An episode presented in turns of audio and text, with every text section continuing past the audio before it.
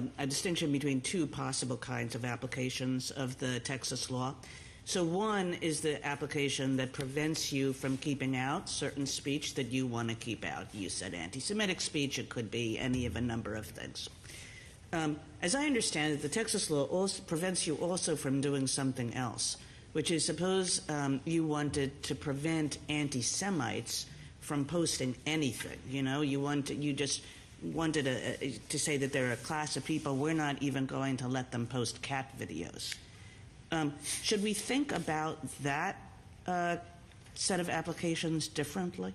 I don't think you should think of it radically differently. I mean, it's a different application, but I think it's the same idea, which is there are some speakers, and I think this is going to be, you know, very few, but there are some speakers where they are so associated with a particular viewpoint that it, it, informs essentially all of their speech, and it also affects the speech of other people in the forum. If you have a white supremacist on your speech forum and they're posting there, it's going to cause a lot of other people to say, what is that person doing? What's going on here? Why are all the dog photos white? I mean, it's going to fundamentally change the dynamic on the website. And I think a website that's trying to promote a particular discussion uh, has an, a, a, First Amendment right to exclude those people. And in practice, this is you know what, what is used to exclude uh, sort of you know sexual predators, which is something again that the government can't do. Packingham, but uh, but Facebook does. Uh, and there's certain other people with you know just very distinct viewpoints where it's in a sense we know we know the viewpoint the viewpoint is problematic um, even if the particular post is not. But Mr. Clement, I just wanted to follow up on that because it seems to me that Justice Kagan's question kind of gets to the distinction in 303 Creative between turning people away and the speech that you have. And so if you think about it as silencing someone who you let on your platform, then that seems more like speech or content moderation to the extreme, for example. But I assume that the implication of your answer to Justice Kagan is that you could tell the anti Semite, we're not open for business to you, right? You can tell that person that our speech forum is not open to you. And I think that's what makes it different that Texas is focused really on these speech oriented platforms. And so I think if you're in the business of speech and you have somebody, and again, this is not sort of other prohibited statuses, this is viewpoint. And so you are a notorious anti Semite. We do not want you to participate in this conversation. Religion, then. Like sure, and and I want to have a Catholic website. I can keep off somebody who's a notorious Protestant. I mean, I want to I want to preserve I want to preserve the nature of the discussion on my forum, and it's a private forum, and the government can't tell me. Um, as a private party, let the Protestant into the Catholic Party. I don't think so. Mr. Clement, can I ask you about Section 2? I don't think anything has been said about it so far. So you say that Section 2's individualized explanation requirements violate the First Amendment because they impose a massive burden, right? That's your argument? I mean, I, it seems to me that the European Union has imposed exactly the same, pretty much the same individualized explanation requirement on anybody who operates there that Texas has uh, imposed, and I, am not saying that whatever the European Union says is okay is constitutional here, but just on the practical question of whether it's too much of a burden, if it's not too much of a burden for your clients to do it in Europe, how can it be too much of a burden for them to do it here? So, as I understand the requirements, they are different. They are materially different. This, uh, you know, the and, and in a sense, the European Union um, provision has sort of a built-in kind of you know reasonably practical uh, provision right into what you have to do. You only have to do what's reasonably practical. This is an absolute requirement to respond to every uh, you know every takedown, and that's be over a billion takedowns of comments in a quarter for YouTube. And then there's also this appeal process, which I don't think is uh, coextensive with the process in Europe. So just as a practical matter, I think this is more burdensome. But as you said, the First Amendment does not apply uh, in Europe. And I think that having this kind of disclosure requirement on what is really an editorial discretion decision is potentially, I mean, hugely problematic. I mean, if you took this and said, you know, the New York Times, you have to you have to tell us why you rejected my my wedding announcement. I mean, you only take like 10% of the wedding announcements. You have to tell me, even if you automized that and sort of said, you know, you know, well, one, if you know you weren't rich enough, two, if you weren't connected enough in New York social social circles, and and three, we just didn't like the way you looked. Even and your client, that, some of some of your clients are humongous. And if you want to say this is unduly burdensome, didn't you have some obligation in the district court to uh, try to? It's enough for you to just say this is a huge burden, so knock this out. Well, didn't you have to provide something to show how much, what resources would be required? We- we And- did. And There's a- why that would be too much for the for these megaliths? I mean, we, we, we did. There's more of a record in the Texas case than in the Florida case. Our, you know, the, the witness for YouTube in their declaration specifically said this would be 100 times more burdensome than their current process. And so there is a record on this. It is incredibly burdensome. Justice Thomas, anything further? Justice Alito? The the 230 argument is intriguing to me, and it's uh, the, the distinctions that you're drawing somehow, to some degree, escape me. So, is it your position that you are exercising editorial discretion as to everything? Let's take YouTube. As to every video that is placed on YouTube, you have exercised uh, editorial discretion that you want that on YouTube. I would say that we have exercised some editorial discretion to not sort of eliminate that from the site entirely. And as to an individual user, we've used what are typically, in, in many cases, neutral algorithms, but certain, some of them are not neutral. And even in Taamneh, the briefs, I think, made quite clear that you know, although that at a certain point some of the algorithms were neutral, as between Rice Pilaf and terrorism, there were other efforts to affirmatively get terrorist stuff off of those sites. And so, there, I mean, it, it, if you were a newspaper and you published the content that appears in every single one of the videos on YouTube that you you allow to be uh, included, you would be liable potentially for uh, the content of those that material. And I, I don't understand the rationale for 230 if it wasn't that you can't be held responsible for that because this is really not your message.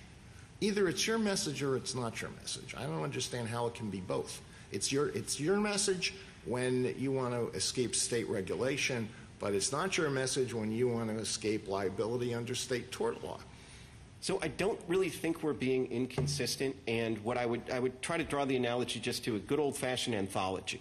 If I put together an anthology of 20 short stories, everybody understands that the underlying short stories are still the product of the author, of, of the individual author, but as the anthologist, as the editor of this compilation who decided which 20 got in, which ones didn't, I'm responsible for those editorial discussions, those decisions. Those are both protected First Amendment decisions.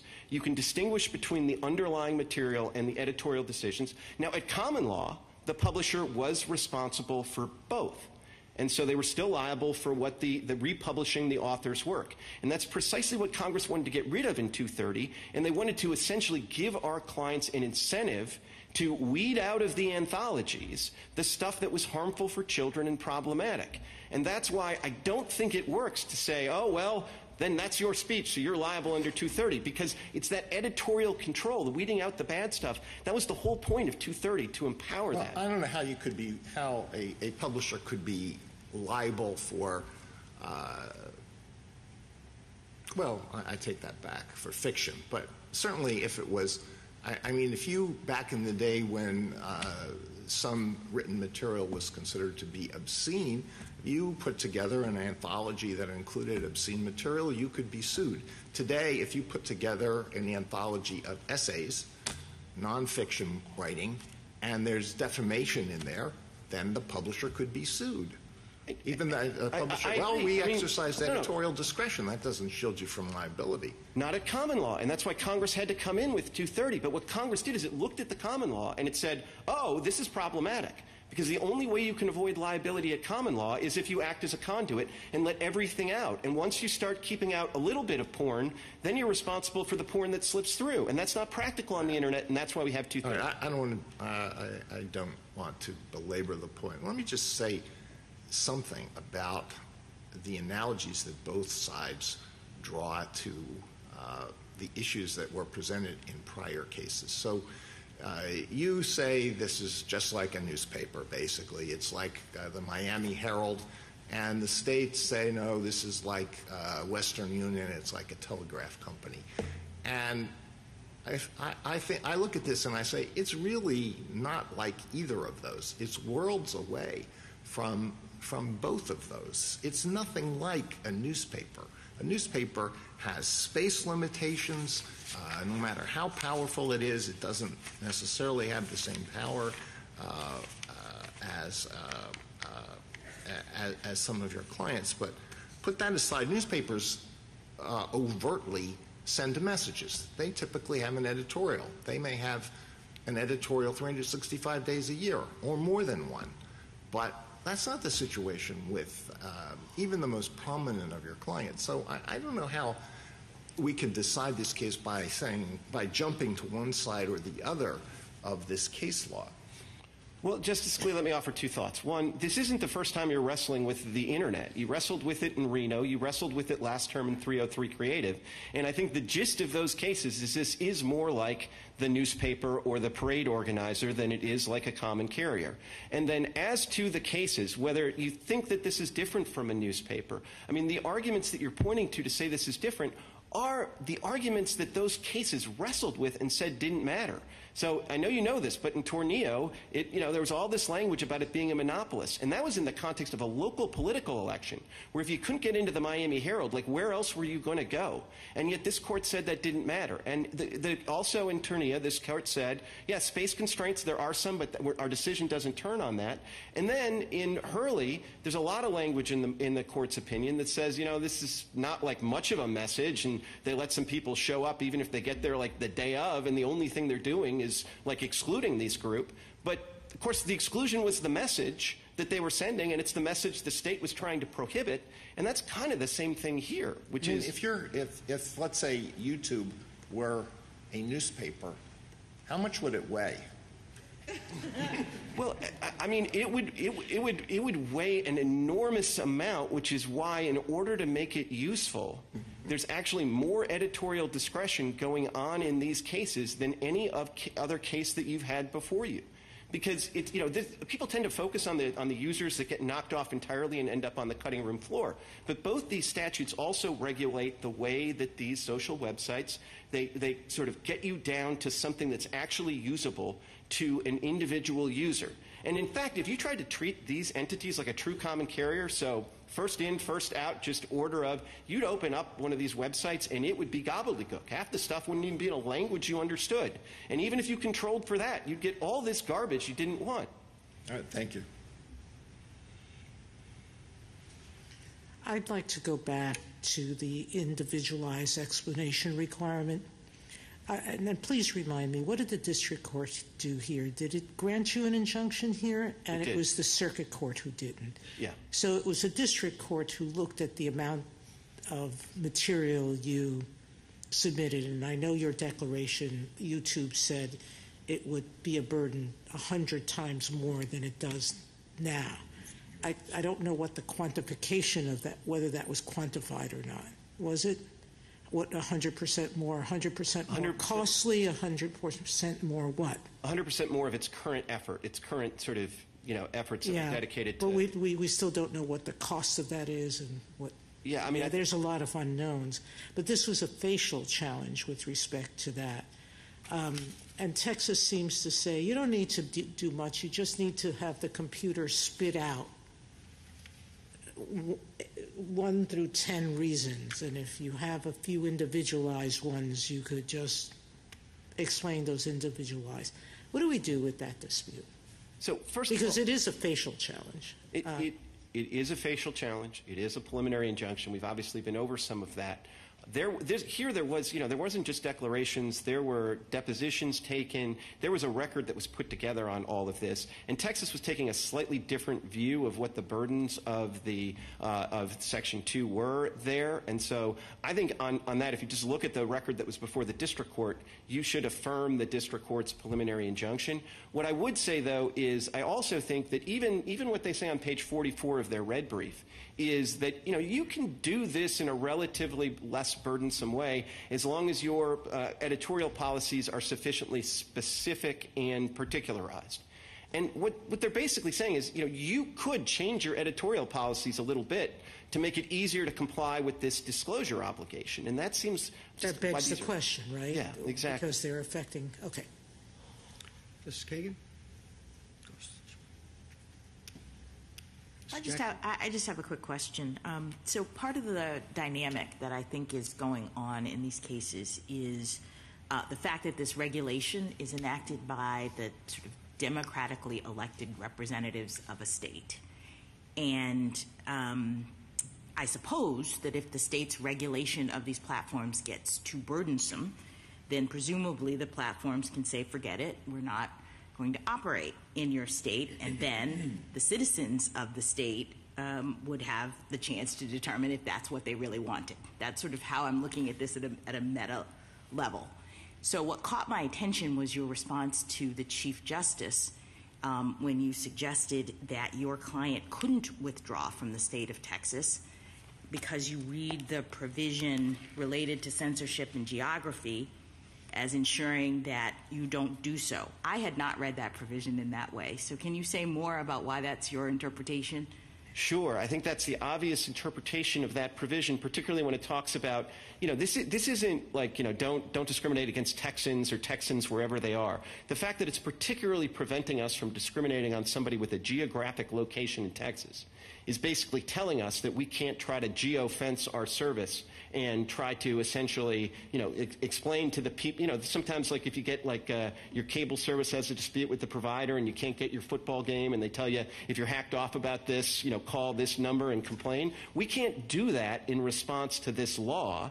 And I think the legislators in Texas were able to tell their constituents, um, don't worry, um, you know, if you like your website, you can keep it.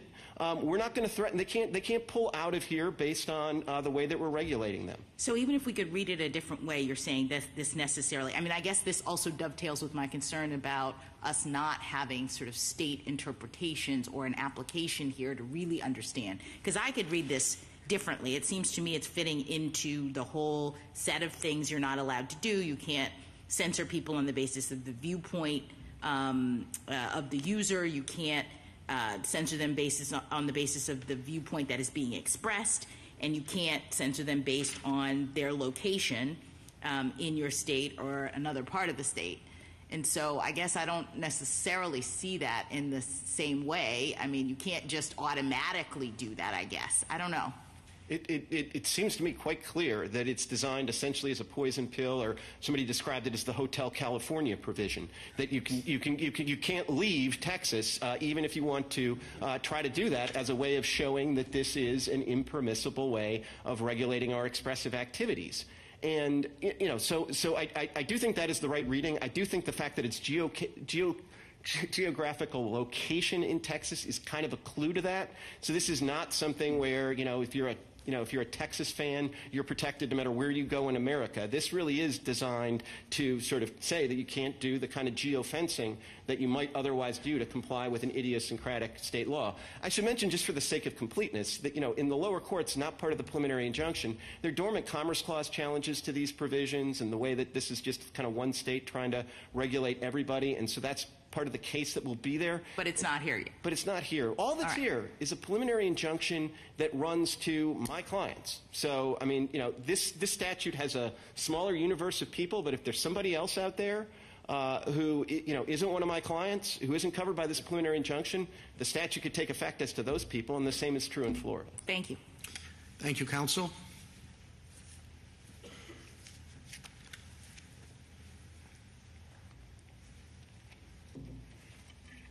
General Prelogar? Mr. Chief Justice, and may it please the court.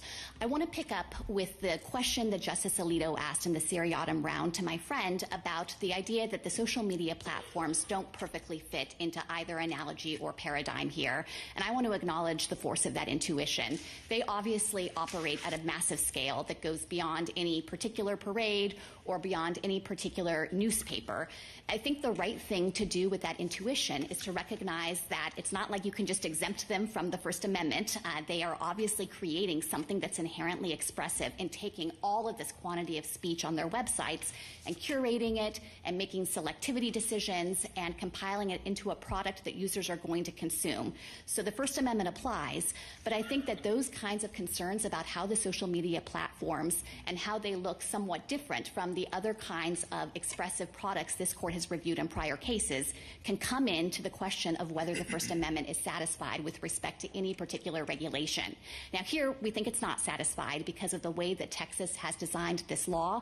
I'd urge the court to rule narrowly. It's not necessary here to try to figure out uh, how the First Amendment applies to new technology in general or to every possible website or the internet in particular.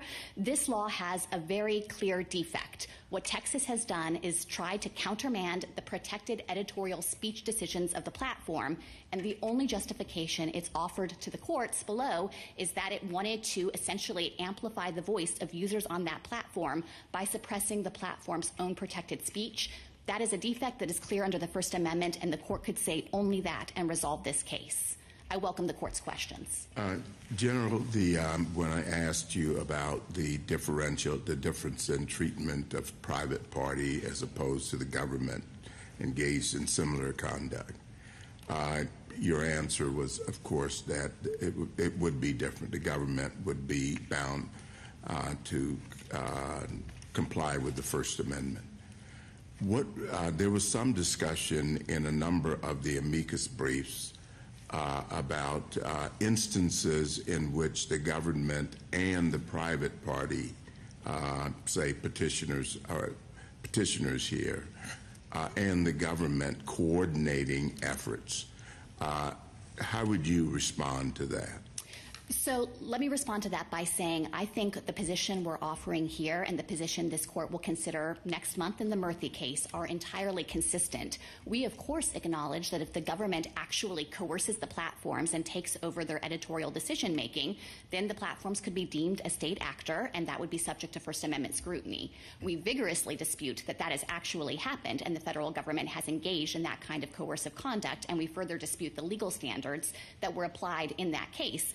But but there's no inherent tension here. You know, the federal government obviously can act and criticize the social media platforms' content moderation decisions. That's just using the bully pulpit to express views. And if, if the states disagreed with how the platforms were exercising their content moderation standards, it could have done the same. It could have criticized them, it could have urged them or tried to influence them to adopt separate standards. But here, what the state did is said, we're going to pass a law that actually takes over their content moderation and dictates that it has to be done in a different way.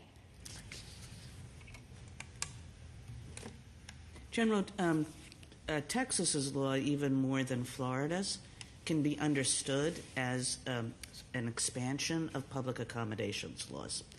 And the United States is uh, often in a position of defending public accommodations laws and uh, insisting that they be uh, vigorously enforced. And how do you see what Texas is trying to do as consistent with that broader stance about public accommodations laws? Yes, so I want to be very clear and stake out potentially some separate ground from my friend representing the platforms in this case with respect to generally applicable public accommodations laws that protect based on a, a, a, particular status. We think, of course, those laws are valid on their face and that they serve compelling governmental interests.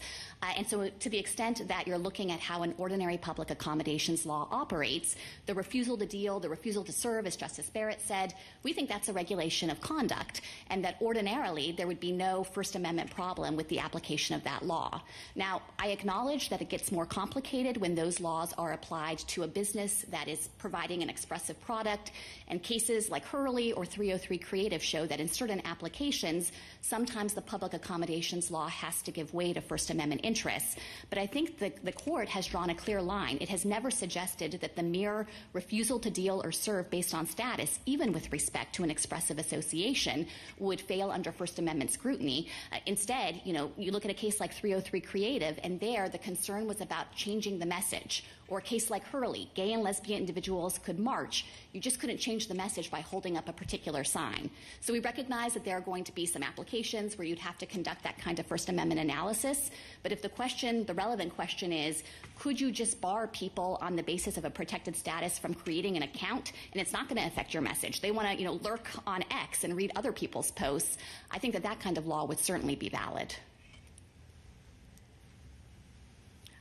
I want to briefly address, Justice Gorsuch, the question you asked about the scope of CDA preemption under Section 230. Just to be clear on this one, I, I, want to say there are unresolved issues here. I would warn the court away from trying to resolve exactly how much conduct CDA 230 protects and exactly how that interacts with the Texas law here. The only point I would make is that you know there there are questions about what it means to act in good faith, questions about what it means for the platform to take down content that uh, that is otherwise objectionable. But however those interpretive disputes might shake out in a particular case, surely Texas here isn't saying that its entire law is preempted and it has no effect whatsoever, and CDA 230 fully takes care of the problem. So I think what the court could do, not knowing exactly the scope of how that preemption issue might be resolved, is to say whatever exists in that category of speech that Texas is prohibiting, the editorial decisions it's countermanding on the one hand, versus what CDA 230 would authorize on the other hand, whether that's a big category or a little category, all of the things in that category constitute protected decisions by the platform that haven't been adequately justified. And I think that's all you need to say about the preemption issue in this case. If a legislative body enacts a law requiring viewpoint neutrality in some area, and it does so because it has it is concerned that people who express a particular viewpoint are suffering discrimination. Uh, is that law unconstitutional on the ground that the intent of the legislative body uh, was to benefit a particular group? No, I don't think that that kind of law would immediately be unconstitutional. And again, I think if it's structured like a generally applicable public accommodations law, there might be important or significant governmental interests in being able to protect against that kind of discrimination. Unless there are any further questions? Can I do one more? Sure. Um, government has spent a lot of time defending net neutrality, so maybe I should have asked you this um, with respect to Florida's law, just given the breadth of that law and why are internet service providers, in your view, so different? And what if an internet service provider wanted to make certain content distinctions? Internet service providers are fundamentally different because they are engaged in transmitting data in order to make websites accessible, and that is not inherently expressive.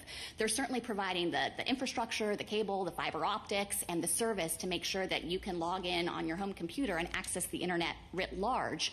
But along the way, they're not compiling that speech into any kind of expressive compilation of their own. So we would put them in the same category as telephone and telegraph companies or UPS, where you could say, sure, they're literally facilitating the transmission of speech, but they're not creating a, an expressive product that could implicate the First Amendment principles at stake. Now, then you might ask, okay, well, what if they want to start discriminating with respect to the service they're providing for particular types of websites? The kind of quintessential example of this is an internet service provider that decides to slow down service to a streaming site, let's say Netflix, because it wants to direct internet traffic to some other website of its own choosing, maybe its own streaming service. We think net neutrality could come in there and, and say you're not allowed to discriminate based on content in that way. But that's because, again, there would be no expressive uh, speech or, or compilation that you could attribute to the internet service provider itself. People don't sign up with Comcast or Verizon to give them some kind of limited, curated access to the internet. They're engaging in service with those companies because they need someone physically to transmit the data so they can get access to the whole internet. Can I ask one?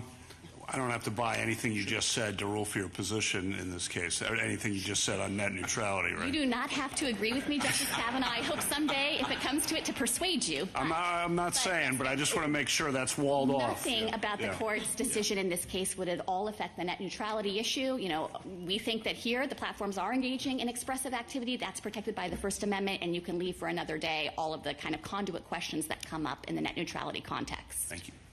Thank you, counsel. Mr. Nielson? Thank you. It's been a long day. Uh, Mr. Chief Justice, and may it please the court, this is not the first time that new technology has been used to stifle speech. Telegraphs also discriminated based on viewpoint, prompting a national, a national scandal. Yet, under the platform's theory, Western Union was just making editorial choices not to transmit pro union views. Today, millions of Americans don't visit friends or family or even go to work online, uh, in person. Everybody is online, the modern public square. Yet, if platforms that passively host the speech of billions of people are themselves the speakers and can discriminate, there will be no public square to speak of. We know this because Twitter has admitted that their theory of the First Amendment would allow them to discriminate not just based on what is said on the platform, but, quote, on the basis of religion or gender or physical disability. That's not the First Amendment. That's Lochner 2.0. And as more than 40 states warned the court, the implications are gravely serious. For example, as New York explains, if these algorithms are constitutionally protected, platforms may be able to continue selling advertisers the ability to, um, to discriminate based on race. Or, as Professor Lawrence Lessig, Zephyr Teachout, and Tim Wu, who do not typically file briefs in support of Texas, um, caution not just states, but Congress may be powerless to address the social media crisis devastating the lives of kids. HB 20 is a modest effort to regulate such power in the context of viewpoint discrimination. Platforms can say anything they want under HB 20 about anything. There's no limit. They can say anything they want. Users can block anything they don't want. There's no limit on that. All that's left is voluntary communications between people who want to speak and people who want to listen. This law is thus nowhere near the heartland of the First Amendment. Um, instead, this is democracy and federalism, not a facial pre enforcement injunction. I welcome the court's questions. Uh, if you if uh, this was so uh, clearly within uh, a common law tradition, as you suggest, why hasn't Congress uh, seen fit to uh, uh to act as Texas has? And uh, it appears uh, it, Mr. Clement suggests that actually Congress has acted in the opposite direction. Would you comment on that? Yeah, I don't see how, with all respect to my friend how their reading of 230 is at all consistent with what Congress said. They have all sorts of kind of policy arguments about how 230 ought to work, but if you actually just read the words of the statute, it doesn't work. So his suggestion that Congress somehow has kicked out Texas or said that that's not how he wants it to be, I don't think is consistent with the text of the statute. I didn't hear a lot of textual argument um, coming from Mr. Clement there. So that'd be my, my first line answer. My second line answer is I have no idea why Congress does or does not do, uh, but I do know that Texas has the ability to protect Texans, and that's what Texas has done here. Counsel, you began by saying, you know, the uh, platforms they want to keep out this person and that person on the basis of uh, race or sex, and then you said that's not the First Amendment. Well, the First Amendment doesn't apply to them. The First Amendment restricts what the government can do. And what the government's doing here is saying you must do this, you must carry these people, you've got to explain if you don't. That's not the First Amendment. Well, respectfully, Your Honor, the First Amendment is big. And it applies in a lot of different ways. So it's true um, for us, like we're saying, because this isn't speech, it's conduct, we can require viewpoint neutrality. But in other cases, the same companies are saying when New York or some other state says, hey, you can't have algorithms that try to hook kids, they say, well, we have a First Amendment right to do that. It's the same First Amendment, the same First Amendment that says, uh, I mean, if it's all First Amendment, then I guess it's going to be hard for Texas to say you, you have to be viewpoint neutral, but it's also going to be hard for California and Illinois or anybody else to say you can't have an algorithm um, that hooks kids because it's all the yeah, same. I'm sure it's the same for all the other of the other states. The question is, they don't have the obligation to uh, uh, act in the same way that you, as the state, has the obligation to do. They can discriminate against particular uh, groups that they don't like, um, uh, whether it's a group that encourages kids to uh, take uh, the Tide Pod can- uh, contest or, or, something else. and you have different obligations. I guess a couple ways I could respond to that, Your Honor. The, the easiest one I'm going to talk about is, if I may, um, common carriage. Um, my reaction coming to this case was the same as yours. My reaction was, well, wait a minute. It's their own platform. You can't censor, like, they're, they're private. But that's the exact same scenario that came up with the Telegraph. Um, the idea that Telegraph was dumb pipes is not true. Instead, what the Telegraph was is they had the technological, technological ability to say that we're not going to let this type of speech through. No, you're absolutely Um, right, but it's kind of begging the question. You're assuming that they're like the Telegraph. It seems to me that that's a big part of what the case uh, case concerns. And I'm just not sure that I mean the Telegraph had particular compelling type of uh, monopoly. I mean, if you didn't want to use the telegraph that was there, you usually didn't have an alternative choice, whether you're talking about railroads or other types of common carriers. Uh, I'm not sure the same thing applies um, uh, with respect to social platforms. So I give you my theory for why common carriage is important here. As I look at the cases, and I agree, they're really hard to figure out where conduct starts and speech ends and all of that. And you look at all of the various cases this court has said. Some commentators say they can't be reconciled. I'm not sure about that. Um, but I think is a helpful way to think about it is we know that there is a line between speech and conduct. Uh, and we know that common carriage has always been on the non speech side of the line, the conduct side of the line. So if this falls within the common law uh, tradition of what is common carriage, nobody has ever thought that falls on the speech side of the line. So we, had, we can't make them you know, say something otherwise that they, that they didn't want to say. The whole point of it is that's a signal to the court. That's a way that the court can figure out which side of the line are we on. Well, That- it seems that's- that it turns on whether you're saying who do you want to leave uh, the judgment about who can speak or who can't speak on these platforms, and do you want to leave it with the government, with the state, or do you want to leave it with the platforms, the different various platforms? Well, The First Amendment has a thumb on the scale when that question is asked. It does, and that's why it's important, I said, to go back to look at the history of this, because at some point the First Amendment has to end, or everything is covered by the First Amendment. This court has said um, that the way that we tell the difference is whether it's inherently expressive, um, and the court has said what they mean by inherently expressive. Uh, they talked about in you know Miami Herald, you're not a passive conduit. Uh, we talked about in Hurley whether you're intimately connected. Well, this court last year had a case in Taamneh where they talked about what these platforms do, and they say that they are passively connected um, to the speech on their platforms, and that they're agnostic about the content. It's just one big algorithm that's matching things together. Uh, and I think that that's important. But I also want to stress, if I may, again, this is a facial posture, and if you look at the breadth of our statute, uh, there's the talk about you know whether you have to host somebody's speech. There's also about you just want to read Facebook. Um, that is one of the provisions of our statute. You go online in the morning and you want to see what's going on in the world. Uh, according to their theory, they can stop you from doing that too. And that's surely public accommodation law. Um, the idea that somebody they don't like somebody because of their race or their disability or something like that, and we're going to say we're not going to allow you onto our platform, that surely cannot be constitutional. That's what I mean by that's Lochner. That's gone beyond any content of the platforms themselves on their page to saying we're not going to let people even look at what we're selling. That's a bookstore saying we won't sell you our book.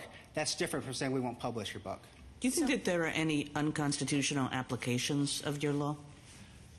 I mean, that's a hard question. Um, I, I suspect that there might be. What would they Um, look like? So the one that um, comes to mind would be imagine, and, this comes up in, in their brief, they pick like the most vile example, and they say, imagine a publisher didn't want to publish the book written by the Proud Boys, was the example that they use. I think you might very well have an eyes applied challenge to that. But the problem for them is they picked the most vile example when I think all of them would say, well, wait a minute, you, surely you can let them on Facebook and you can't kick them off because their grandma said something outrageous, right? So there's got to be a limit there, and that's why a facial resolution of this case doesn't work. And if it is, And how do you separate the one from the other? Where's the line? uh, isn't that's hard, right? Um, I would say this court struggled with that um, in 303 Creative um, because it's really hard to know when something becomes inherently expressive. And the court's cases like Dale about when does something that happen, all of those are hard cases. But in all of them, this court has had facts. They've actually looked at the facts of the case and tried to figure out, as, as applied, whether that makes sense here. In this situation, there's a million applications of this law that are perfectly fine. Um, and they pick some of the most vile possible hypotheticals, ignoring, by the way, the provision of Texas law, which they never address, which says under Texas law, if you don't want to hear content, they're allowed to make sure you never hear that content. Um, so all you have left, I mean, again, they, never mention at all. That's like focus point of our brief. They never respond to it. But that means uh, all that's left is I don't want to hear this type of speech. I just want to hear this type of speech, and it's just volun- voluntary communication. That's a telephone. Um, Mr. Nielson, um, we, you, you heard during the prior argument a lot of conversation about how broad Florida's law was. I read Texas's law to be more narrow in its coverage, that it wouldn't sweep in some of the examples we were using in the last argument, like Uber, Etsy. Is that, am I I- correct? I think that's fair, Your Honor. So, what platforms does Texas's law cover? Am I right that it covers only the classic social media platforms like YouTube, Facebook? So that's what their deponent has said. Um, the only one that they were th- sure that was covered um, is Facebook, Twitter, and YouTube. But that's their deponent. Presumably, Texas is the one who can authoritar. If it was in the Texas Yeah. courts, I mean, Yeah. it's not them. They're not the ones that get to decide authoritatively what the scope, sca- scope of the law is. Well, correct. I mean, we would have to prove it at trial that Well, they're what's Texas's position about the scope of the law? Well, the law says that it applies to any platform with more than 50 million active users per month.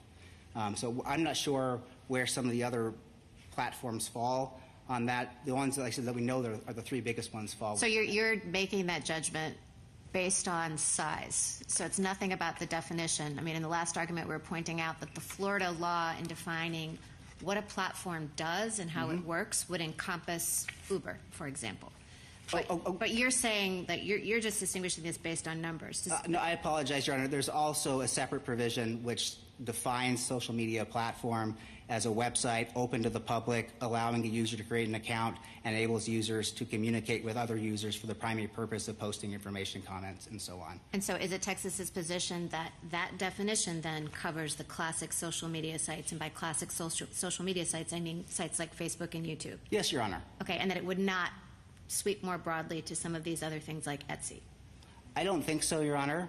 Um, but The, the district court thought it covered WhatsApp. Do you think that it doesn't? I don't know. th- I mean, I, I, I don't know the answer. That's the an- that's the best I can give you. I don't know. We don't have discovery into that. We had the deponent. Their own witness said these are the three that we are sure are covered. It might very well be. That's another reason why it's hard to do this on a facial basis, because it might very well be WhatsApp, which sure looks like a telephone to me, um, would be covered by. But what about, I mean, it's within the big three, there are some email looking functions, aren't there? I mean, I, I appreciate that it's hard to do this because we don't have a record, but I understood that Face, Facebook, for example, which you say would be covered, has a messenger function. Yes, Your Honor. Which looks like email. So wouldn't we have to do this at the level of the functionality of these various platforms rather than at the kind of entity level? Yes, Your Honor, I, you would. Um, and it's not just that. You'd also have to go through the d- different types of verbs included in our statute for censoring, including the one that they keep ignoring, which is the ability to receive the expression of somebody else. That's when I say you look at the text of the statute. Their theory would mean that even if you just want to lurk and just listen and see what other people are saying, they can kick you off for any reason at all. So if you have somebody who had never posted anything, or their speech is identical to the speech of somebody else, their theory is, well, we can kick you off. That seems to me pretty far into the world of public accommodations. Like, you know, 303 was a narrow case. If that's what 303 means, like, boy, now we're really, really, really big. You know, hence Digital Lochner or Lochner 2.0, the idea that everything can't be protected by the First Amendment. At some point, there's lines of, of content. Counsel, um, yeah, during the prior argument, which I'm sure you listened to attentively, Yes, Your Honor. uh, there, there was some discussion about how uh, difficult life will be if these injunctions are dissolved, and um, a parade of horribles and expenses and and difficulty geofencing uh, Texas or Florida. Can you address some of those concerns? Yes, uh, two answers, if I may. First, there is some suggestion that the prohibition on discrimination against Texas or a part of Texas is somehow a trap to keep companies in. That's not true. Um, you read the statute, that's not what it says. There's a separate provision in the statute, which is the jurisdictional hook, um, which is, you know, if you're doing business in Texas. And by the way, even if Texas tried to do that, there's something called personal jurisdiction um, that you can simply just leave a, a forum. That's this court's decision in Ford. So that argument is just not true. But the other part I think is really important about this is Texas's law. What is the remedy here? It's an injunction. Um, there's no damages here. It's an injunction.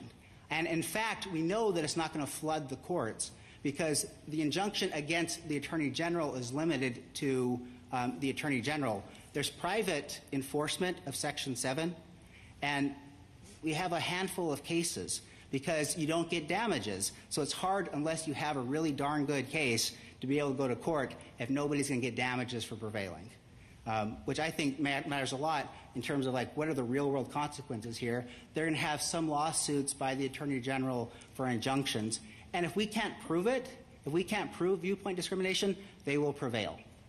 Did you say they could stop doing business in Texas under this law? Yes, Your Honor. Of course. Um, I mean, it's, it's true under the law, but it's also just true as a matter of personal jurisdiction. Anybody can get out of any jurisdiction. I just meant under the law. Correct. Yes, under the law. Yes, Your Honor. How does that How does that work? If you're talking about Facebook, I mean, if somebody or emailed and all that, if they send something into Texas, are they doing business in Texas?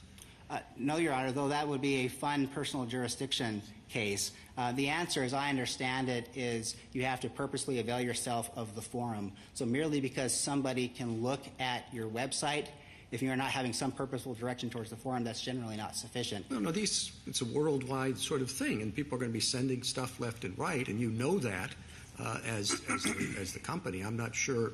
I don't see how they can wall off Texas from the activities of the social media platform? Well, I mean, two answers. One, they can. They have the technological ability. It's called geofencing, which they can carve off. I mean, if they wanted to, they could probably carve off this building itself. They have the ability all the way down to that granular level. Um, but, but again, more than that, it isn't just the, it shows up there. If you want to have a, an account with Facebook or Twitter or any others, like there's a contractual relationship between the two. So they have customers that are in these places. And people say, well, they don't have any customers because they're not charging any money. Well, we know that if they're not charging any money, like you're the you're the product. Um, so they're taking your data and they're selling it to the advertisers, which is why it's so important that we recognize that if this algorithm is protected by the Constitution, then they can take that data and sell it to people and have highly targeted ads based on socioeconomic characteristics. The New York brief explains that on page 12 which I think is important and doesn't shouldn't get lost in this. Uh, they pick again the most vile examples, which are the fanciful things that we don't usually do in a facial posture, and they try to say, well, that means the whole law should fail. There's a whole lot of perfectly fine applications that the court needs to remember and not lose sight of. What, what about uh, terrorist speech? How's that handled? Yeah, um, so uh, a few ways. Um, the first response that I would have to that is the provision of the statute that they ignore, which is no user has to receive anything they don't want. Right. That still allows the Sure, communication of it, so that's All right, not. let's, let's go through that there. But now, now we're now we're most of the universe is gone. But the next level of this, under Texas law, if it's illegal, they don't have to do that either. So I'm assuming that a lot of the terrorism is going to be, you know, like we're inciting you to come join Hamas or something like that. No, no, no, no. Just the pro Al Qaeda kind of messages that were common Okay. pre 9 11, post 9 11, not necessarily incitement, but advocating. Okay, sure. All right, Yeah. So we put aside the two, first two Yeah. levels here. Third, they're allowed under the statute to pick any categories they want. So if they want to keep that category for which the speech falls in, that's their choice. If they want to cut that category out, they're free to do so. They just can't do so on a viewpoint basis. And at the end of the day, So when that last clause, they can't do it on a viewpoint basis, how does that work with terrorist speech? Sure. Um, so it's hard to say with terrorist speech because you'd have to pick the category, um, but assume that it is, you know, um, Al Qaeda. Um, you can't. You could. You can't very well say you can have the, you know, anti Al Qaeda but not the pro Al Qaeda. If you just want to say no one's talking about Al Qaeda here, they can turn that off. And at the last point, this is at the very end of the game. So you've gone through all of those things. All you have left are voluntary people wanting to talk to each other. And I mean, people say horrible things on the telephone. Um, and that's And I don't think we've ever thought, well, you know what, we're going to turn we're going to turn that off because we don't want the telephones providers to be able to say have that sort of right to, to censor. If I may, I'm, I'm, with some hesitance, I want to talk about Orwell a little bit, um, and I say that with some hesitance. Um, but my reaction coming to this case was very similar to yours. Um, I looked at this and I'm like, wait a minute, these are companies, they have their own rights. Um, we don't generally think of censorship as something from, the, from private people, that's the government. Here's how I came around on this. Maybe it'll persuade you, maybe it won't. I came around on this to say this is something further up the food chain than that ordinary level of political discourse. This is just the type of infrastructure necessary to have any kind of discourse at all. That's why I keep going back to the telegraph. This isn't, you know, the self, the level of discourse where they're making the content decisions that we make our decisions based on. This is the infrastructure that we need to have any sort of discourse at all. So if we say we want to have that type of infrastructure not have, you know, censorship on it, that would mean we would have to have a rapid, a massively increased federal government um, because it would have to control all the infrastructure. And then we would have, okay, now you can't discriminate based on this kind of infrastructure of how things work. That's not, I mean, that is Orwell, right? Um, so for me, the answer is for these kind of things like telephones or telegraphs or voluntary communications on the next big telephone telegraph machine, those kind of private communications have to be able to exist somewhere. You know, the expression like, you know, sir, this is a Wendy's. Um, there has to be some sort of way where we can allow people to communicate. And is that just because of the, the modern public square? I mean, Mr. Clement has said many, many, many times that there's a distinction between public and private, and that that's sort of driving his analysis as to when and under what circumstances this kind of regulation can be done. And, and are you just rejecting that because you're suggesting that they merge in this situation given the nature of the communications? I'm not Okay. doing that, and that's again, you know, I'll, I'll try again to be artful. These are complicated concepts, but I think about the common carrier as a really useful tool for this court because we know that there's hard lines to draw. It's really hard to tell the difference between Fair and Miami Herald, like in the application, especially when you kind of get down to the granular level. It's really kind of hard to tell. I think it would be helpful if the court had a compass that could kind of like give it some direction of where to draw those lines. And common law, common carriage is that compass. But are you suggesting that a common carrier, as the SG pointed out, could never have First Amendment protected activity? I mean, that's why I keep going back to doesn't this have to be not at the level of entity, but at the level of sort of what exactly are they doing in a particular circumstance? Because you just seem to say, well, these are common carriers, so everything they do is conduct, and therefore we can regulate it. And I don't know that that's the way we've ever thought about this. Well, it is how the court thought about it with telegraphs, um, which I think is a useful way of, of, thinking about it. I mean, my friend in the government says, um, well, you know, they're just transmitting speech.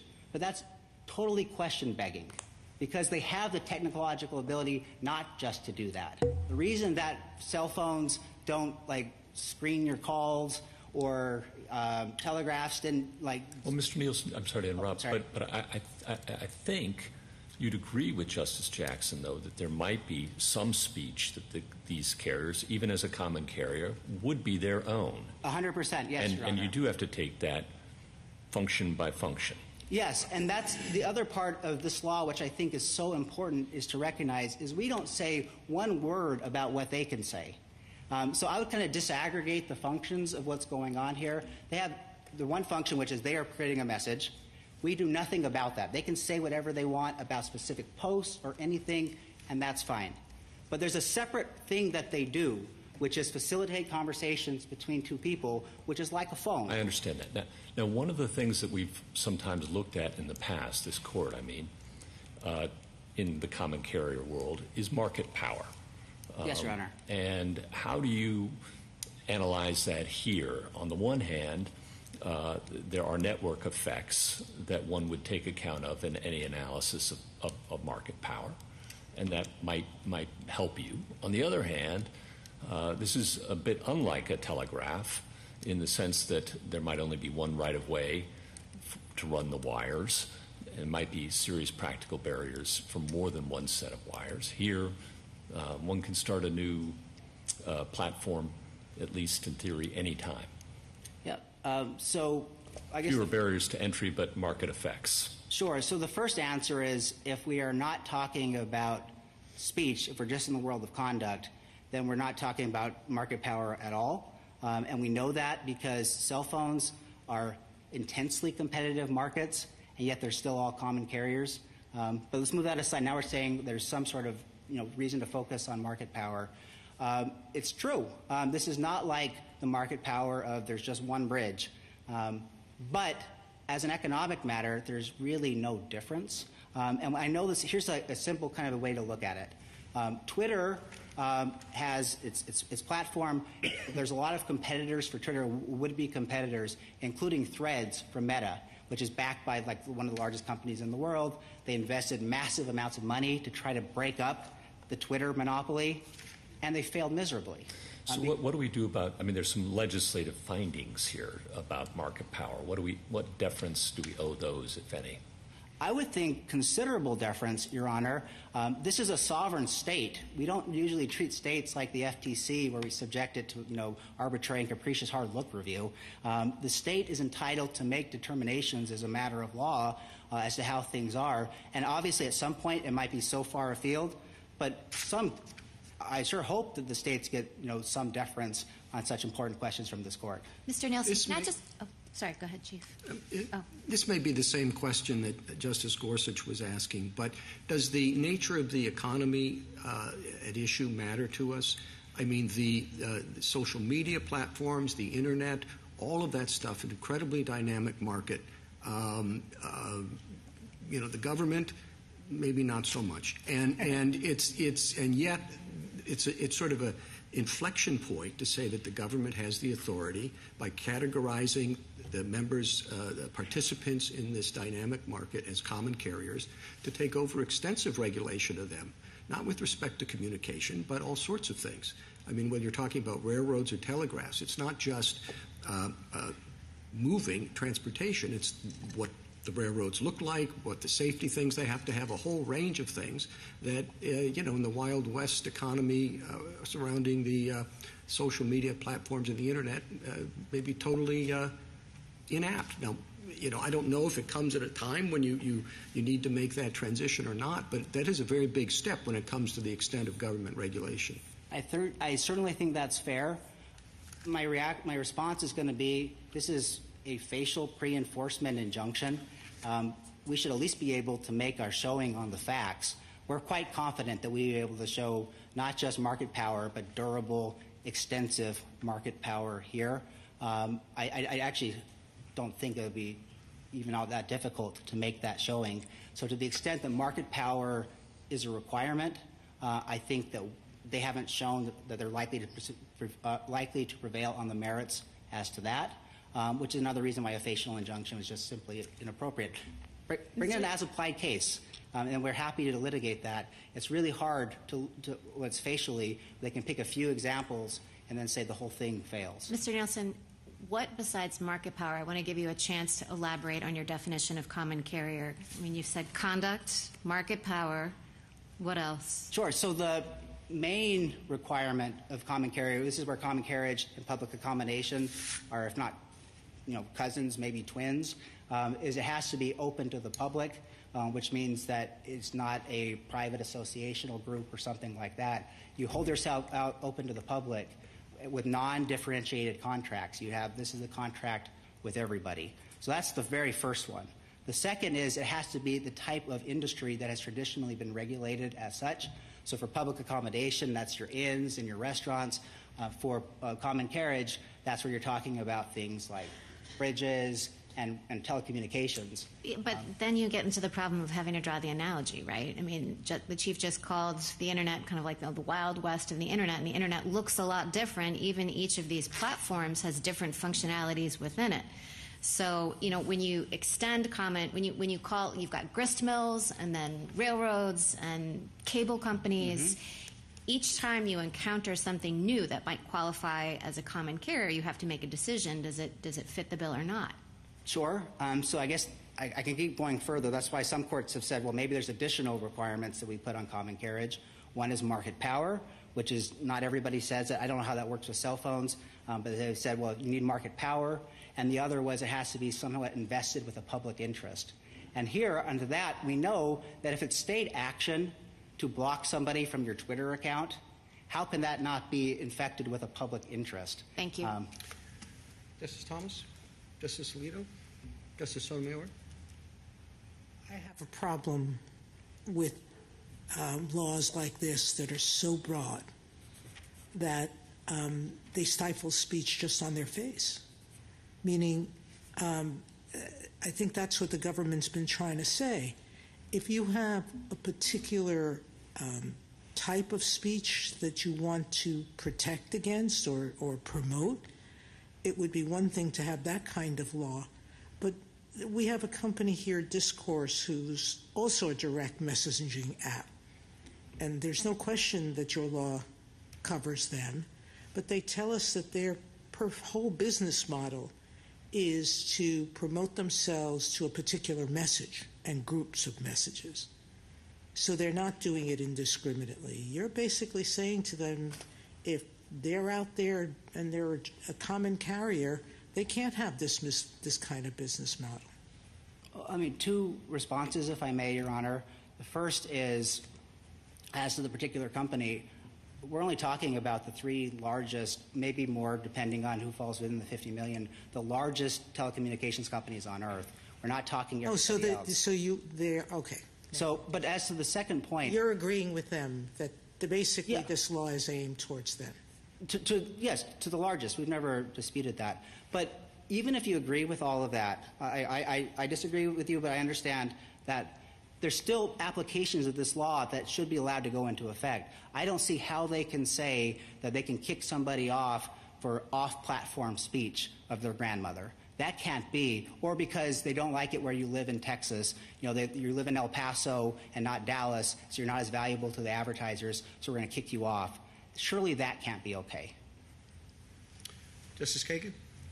Just, Justice Two Kavanaugh? very quick ones. On the deference to the legislative findings point, my memory is that there was a trial in Turner Broadcasting. Yes, Your Honor. That's Turner 2. Yeah. Um, so, you know, that's a, maybe there'll be a Paxton too. I'm not sure how Right, but there wasn't out. just uh, there wasn't just Congress said this, that's good to go. There was a trial about that, right? Sure, Your Honor. Um, and like I said, we're happy to, to go to trial. But That's court, all I wanted to ask oh, there. Course, and then on, on common carrier, um, if a company says we're not a common carrier, we don't want to be a common carrier, we're carrying a lot, but we're not a common carrier, can the state make them into a common carrier? The state, that, that's a great question. Um, and that was the first question I had when I came to this case. Um, the answer is no. Uh, if you are not a common carrier, you can't suddenly become a common carrier. That's why I think it's important to think of it as a compass to kind of tell you where the line is. But I would urge um, the court, if you're interested, again, we've heard, you know, read Professor Volokh's article. One thing that really struck me as strange was, well, wait a minute, they have terms of service so how can they be a common carrier? Because if you have terms of service saying you can't do this. And this court addressed that very problem. Um, uh, the, case, the, case, that he cited um, is New York um, uh, Central v. Lockwood from 1873, where the court said you can't just get out of the duties of common carriage by contract. If you're a common carrier, you're a common carrier unless you stop opening yourself up to the public. Seems a little circular, but I'll end there. Yeah. Sure.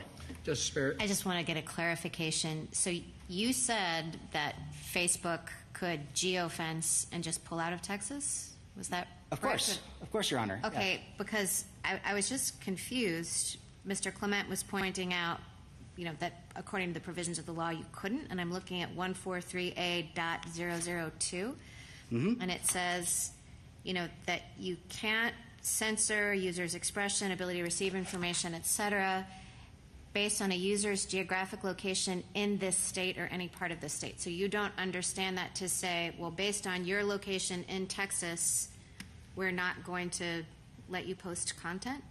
Your Honor, this is one of the prohibitions of the law that, uh, that they can't um, uh, let me say it a different way, if I, if I may. There is a provision of the law, which is the jurisdictional hook, that says who is subject to this law at all. If you choose to do business in Texas, then this provision kicks in, and you can't discriminate against people after you've chosen to do business in Texas based on the status that they're in Texas. But if you don't want to do business in Texas at all, that's a separate provision, and you can get out of Texas. This is the prohibition on what you can't do. If you choose to do business in Texas, you can't darn well discriminate against somebody because they're in El Paso. And doing business in Texas is is what? Just allowing Facebook users to sign up in Texas, or is it you know Facebook accepting ad money from Texas corporations? That question has not been resolved by any of the Texas courts because none of them have been. Um, but as I read it, it is you have to have you know customers in Texas. You've entered into contractual relationships with Texans. Thank you. Justice Jackson? So Justice Barrett had exactly my same thought, and I just want to clarify. So this doesn't speak, in your view, to a business decision not to offer services in Texas because, for example, their requirements are too burdensome. Instead, this is you're offering business in Texas and everywhere else, but you are pro- prohibiting them from discriminating against people on the basis of their geography, meaning they're in Texas. Yes, Your Honor. Thank you. Thank you, counsel. Rebuttal, Mr. Clement? Thank you, Mr. Chief Justice. Just a few points in rebuttal. First of all, as to the common carrier, the two classic elements of common carrier status are it, missing here. One is that you just put transmitted or carried messages from point A to point B. That's not what's going on here. We use the word in our, our brief and from this court's cases, uh, disseminate. Disseminate means to spread broadly. That means you're in the expressive enterprise business. There's zero tradition of treating entities in the expressive enterprise business as common carriers. And then the, the other factor is there really is like an essential facility. You know, the telephone wires used to go, the copper wire, the last mile to every house in America. So if you were kicked off Ma Bell, you were really out of luck. This is the opposite situation in the internet where you have lots of other choices. This is just not a common carrier. Not that that really is talismanic under the First Amendment, anyways. Justice Thomas made that point back in Denver tele, tel, uh, carrier case, and he had it exactly right there. Now, second, public accommodation. I wouldn't be worried about any other accommodation law, public accommodation law. No other public accommodation law prohibits discrimination on the basis of viewpoint and applies exclusively to speakers. That is a First Amendment red flag that you're trying to limit speakers' ability to discriminate on the basis of viewpoint. That's just a frontal assault on editorial discretion. Every other public accommodation law that I'm aware of works differently.